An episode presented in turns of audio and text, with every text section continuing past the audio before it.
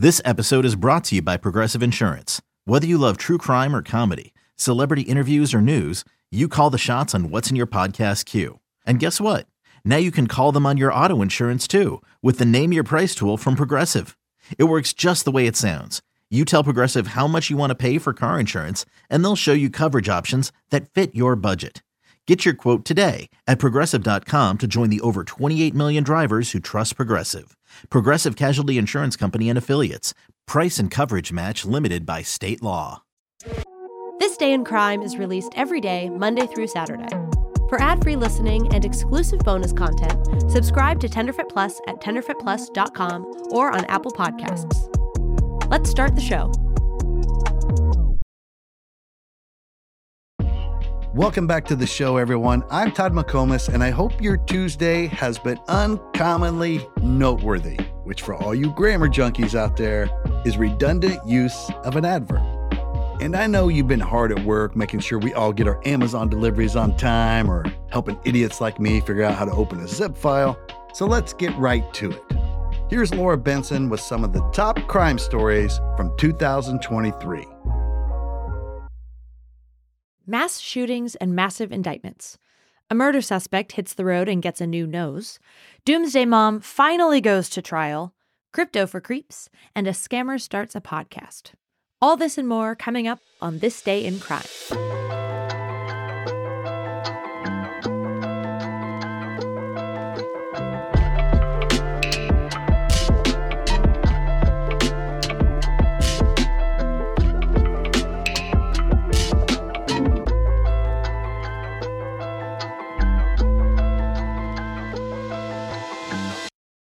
I'm Laura Benson, and today is January 2nd, 2024.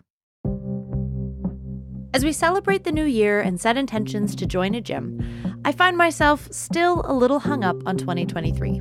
It was a very full year after all, and I feel like it still needs some digesting. I'll kick things off here with a few of the biggest trials of 2023. My personal favorite that's a weird thing to say, but it's true, is the trial and conviction of Kaitlin Armstrong for the murder of pro cyclist Moriah Wilson in May of 2022. Now, there are a few things about this case that really pulled me in. Mostly, Armstrong just seemed to incriminate herself every step of the way. Plus, there's a bit of a love triangle, which I'm always a sucker for, and I'm pretty sure that Armstrong and I are the same age. Anyway, Mo Wilson and Kaitlin Armstrong had both dated this gent, Colin Strickland. Mo goes out to dinner with this guy and is then murdered that night, May 11th, 2022. The shells from the bullets match a handgun registered to Armstrong, and a Jeep similar to hers is noticed near the apartment where Mo is shot that night. Armstrong is questioned and released by the cops, but the day after, May 14th, she decides to sell her Jeep, hop on a plane to Costa Rica using her sister's passport, and she starts a yoga business south of the border. Not really the yoga teacher I would want. Anyway, she evades authorities for about 43 days, and when they finally find her, she's had a nose job, changed her hair color and cut, and she's been using a handful of different alias names. Oh, and then when she's headed to trial, she actually runs from correctional officers and tries to scale the fence of the correctional facility. I guess she also just wanted to show her athletic side. Anyway, not a major surprise that she was found guilty on this one and sentenced to 90 years in prison. While one criminal gets sentenced, another alleged criminal continues to evade court. Bryan Kohberger's defense was able to delay his trial through the entire year of 2023.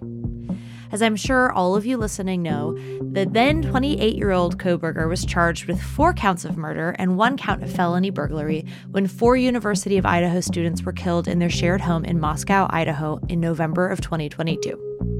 Kohberger was a PhD candidate at Pullman University studying criminology. Now, authorities urge the public not to draw any connections between criminology and an actual murder, but I mean, I did. Furthermore, with DNA on a knife sheath left behind at the scene that was a near match to Kohberger's DNA, his phone GPS tracking him to the site on the day of the crime, eyewitnesses, and his own internet history. Oh, and the fact that he drove 2,000 miles away to his family's home in Pittsburgh right after, there's a lot stacking against Kohberger. But we will just have to wait and see what a trial brings in 2024. That is, if the defense ever lets a trial date be set.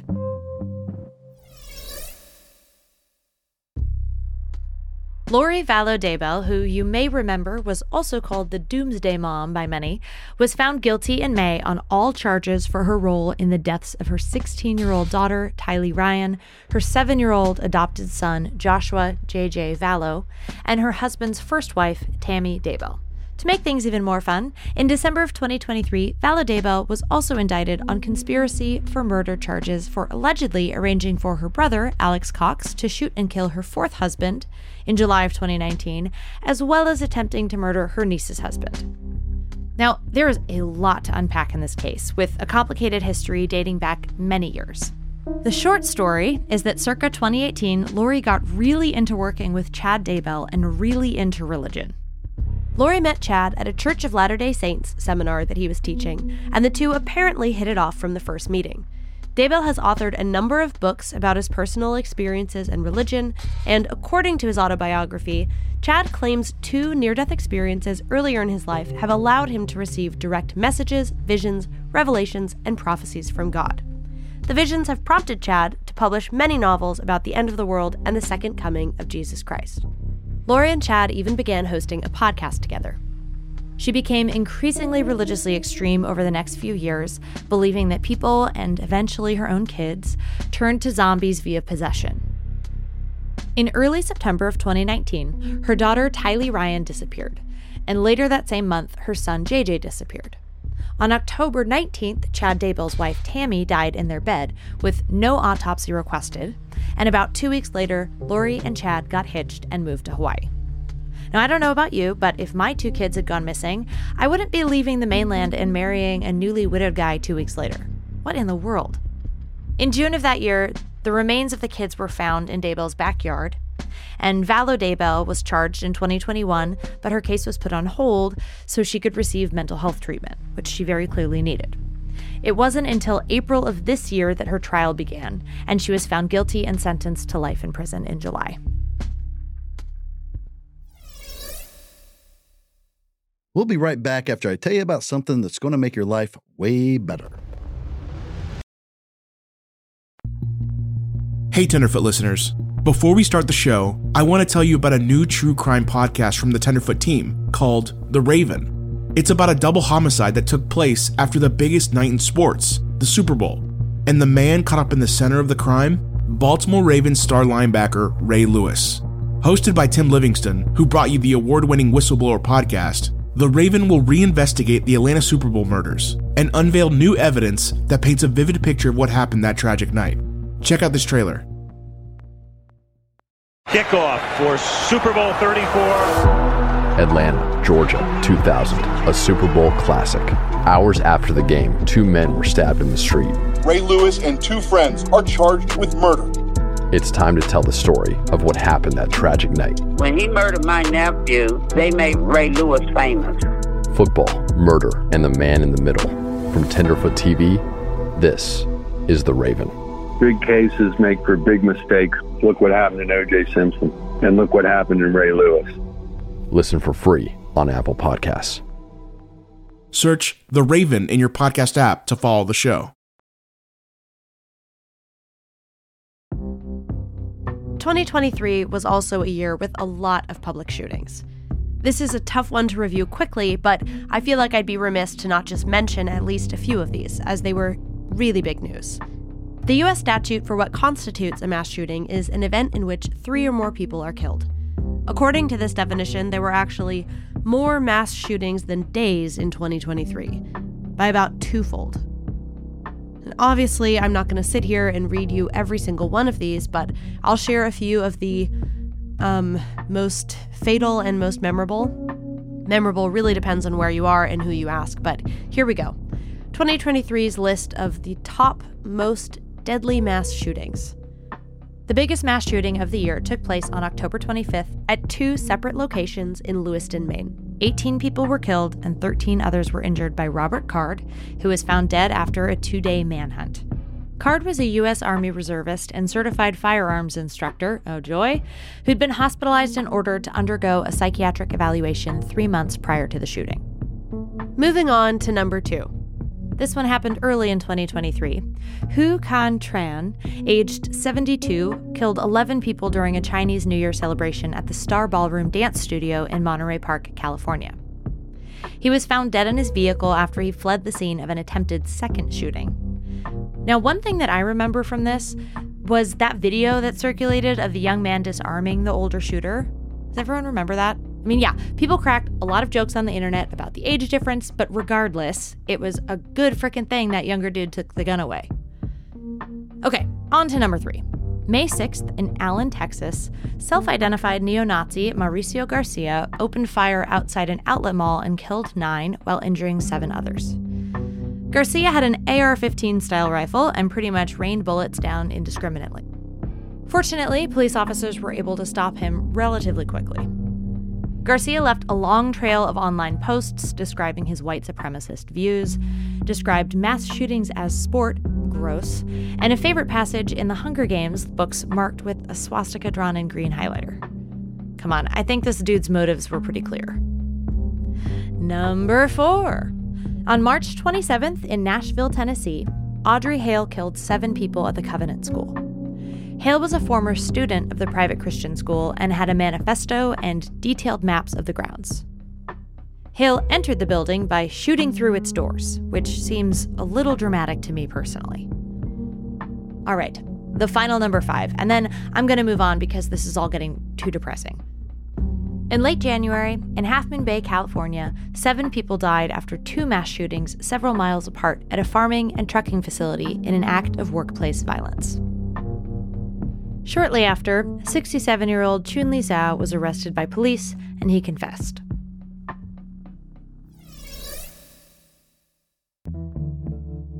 Okay, well, that's enough of that. I'm going to lighten the mood a bit now. Let's get into some non murder related headlines from 2023. In true do whatever the hell you want to fashion, Anna Sorokin released her very own podcast from the comfort of her New York apartment house arrest. Do you remember Anna Sorokin, aka Anna Delvey? She's the woman who posed as a German heiress and swindled banks, luxury hotels, and the Manhattan elite out of hundreds of thousands of dollars. Did anybody else drool over the Netflix show Inventing Anna as much as I did? Yeah, I'm sure you did. I know I'm not alone in this. Well, she decided to share her own story this year by launching her own podcast called The Anna Delvey Show. The show is, well, just okay. I mean, what do you expect? But you'll have to listen for yourself and form your own opinion. Either way, the girl has guts and she's never boring. Speaking of swindlers, this year was a big one for indicting America's politicians. I mean, I suppose most years are pretty big for political scandals, but 2023 saw a truly bipartisan effort. Over a five month span, former President Donald Trump was charged in four criminal cases in four states. In Washington, D.C., he faces four felony counts for his efforts to overturn the 2020 election.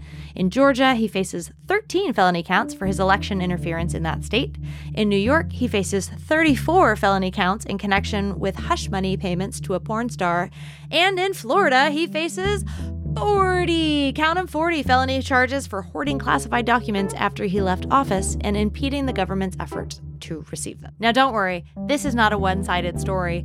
As I mentioned, bipartisan efforts all around.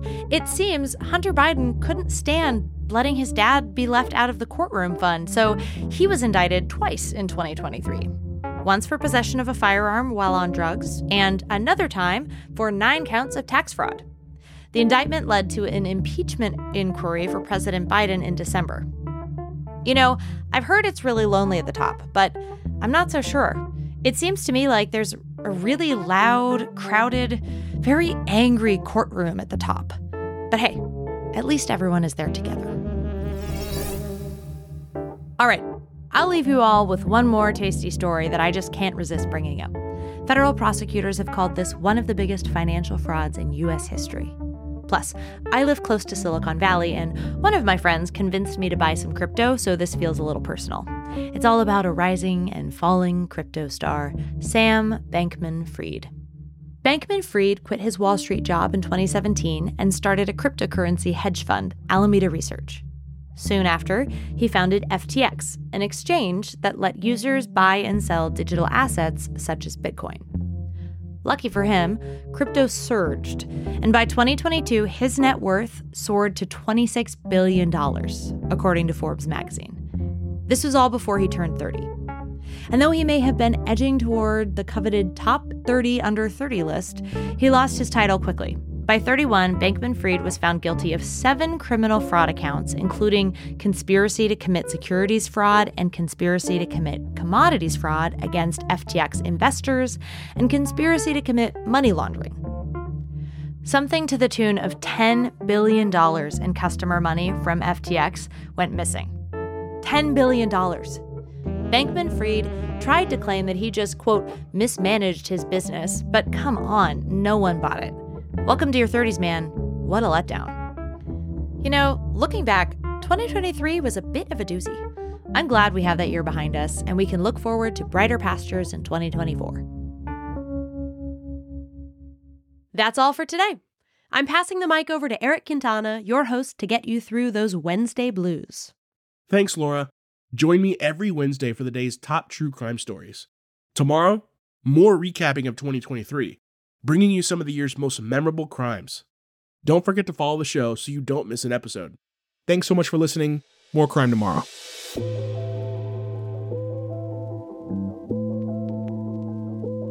This Day in Crime is a production of Tenderfoot TV in partnership with Audacy, produced in association with Burning Mountain Productions. Sources for today's episode and full credits can be found in the show notes, and you can follow us on social media at This Day in Crime. We're back at it tomorrow. Thanks for listening.